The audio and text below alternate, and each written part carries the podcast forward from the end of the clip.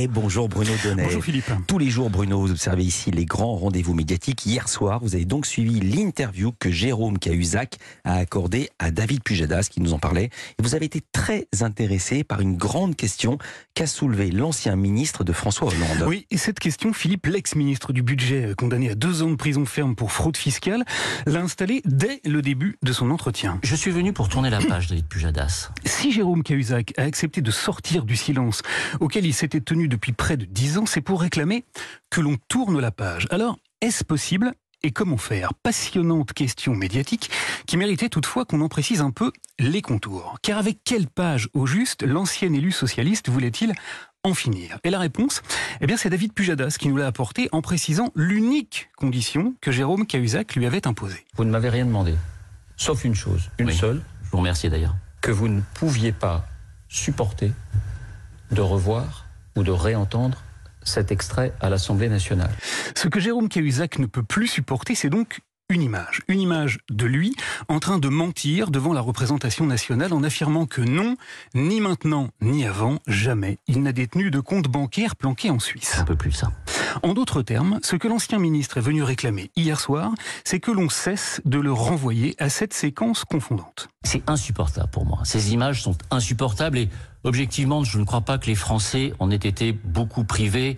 Ces images ont été passées ad nauseum, si vous me permettez l'expression. Bref, ce qui préoccupe Cahuzac dix ans après les faits, c'est un petit problème d'image. Semblable à un Instagrammeur qui n'en pourrait plus de ne pas parvenir à faire supprimer une vidéo de lui bourré dans une soirée minable, l'ancien ministre plaide donc aujourd'hui pour le droit à l'oubli. J'ai été condamné pour ça, j'ai payé ma dette. J'aimerais qu'on n'en parle plus. Le hic, Philippe, c'est qu'il y a un énorme biais dans le raisonnement de Jérôme Cahuzac. Car il n'a pas été condamné pour une image ou parce qu'il a menti à l'Assemblée nationale, il a été condamné pour des faits et parce qu'il a menti au fisc. Alors on comprend parfaitement bien qu'il a payé sa dette et qu'il souhaite rompre avec cette image-là. Il faut tourner la page. Il y a, peut-être des choses plus importantes aujourd'hui. Hmm. Il me semble. Seulement voilà, dès lors que l'on vient se montrer à la télé avec comme unique objectif de tourner la page, une page, il faut être capable d'en écrire une nouvelle. Or, hier soir, Jérôme Cahuzac n'a strictement rien montré de neuf. Dix ans après avoir été euh, pris par Mediapart avec les boutons de manchette ministériels englués dans le pot de confiture euh, fiscale, il continue d'affirmer que les méthodes et les révélations du journal étaient quand même très approximatives. Dans l'article qu'ils publient, ils évoquent une date d'ouverture d'un compte qui n'est pas la bonne. Euh, ils évoquent une banque qui n'est pas la bonne. La belle affaire. Mieux que ça, dix ans après être devenu l'incarnation absolue de la politique telle que plus personne ne voudrait la voir, il s'est livré à des commentaires sur la piètre qualité de la campagne présidentielle et a même adressé quelques menus conseils à Anne Hidalgo et Valérie Pécresse. Le grand tort des, deux représentants, je parle de Madame Anne Hidalgo et, et de Madame Valérie Pécresse, le grand tort, me semble-t-il, de ces deux candidatures, c'est qu'on ne sait pas trop ce qu'elles veulent. Eh oui. Cahuzac chaotique poursuit cas un cas son petit bonhomme de chemin médiatique comme si strictement rien ne s'était passé.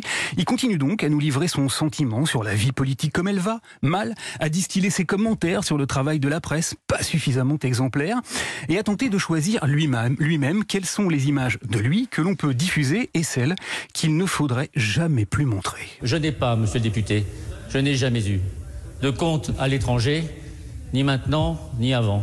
Alors peut-on, Philippe, maîtriser les images de soi et décider de celles que l'on renvoie? Voilà là un passionnant débat.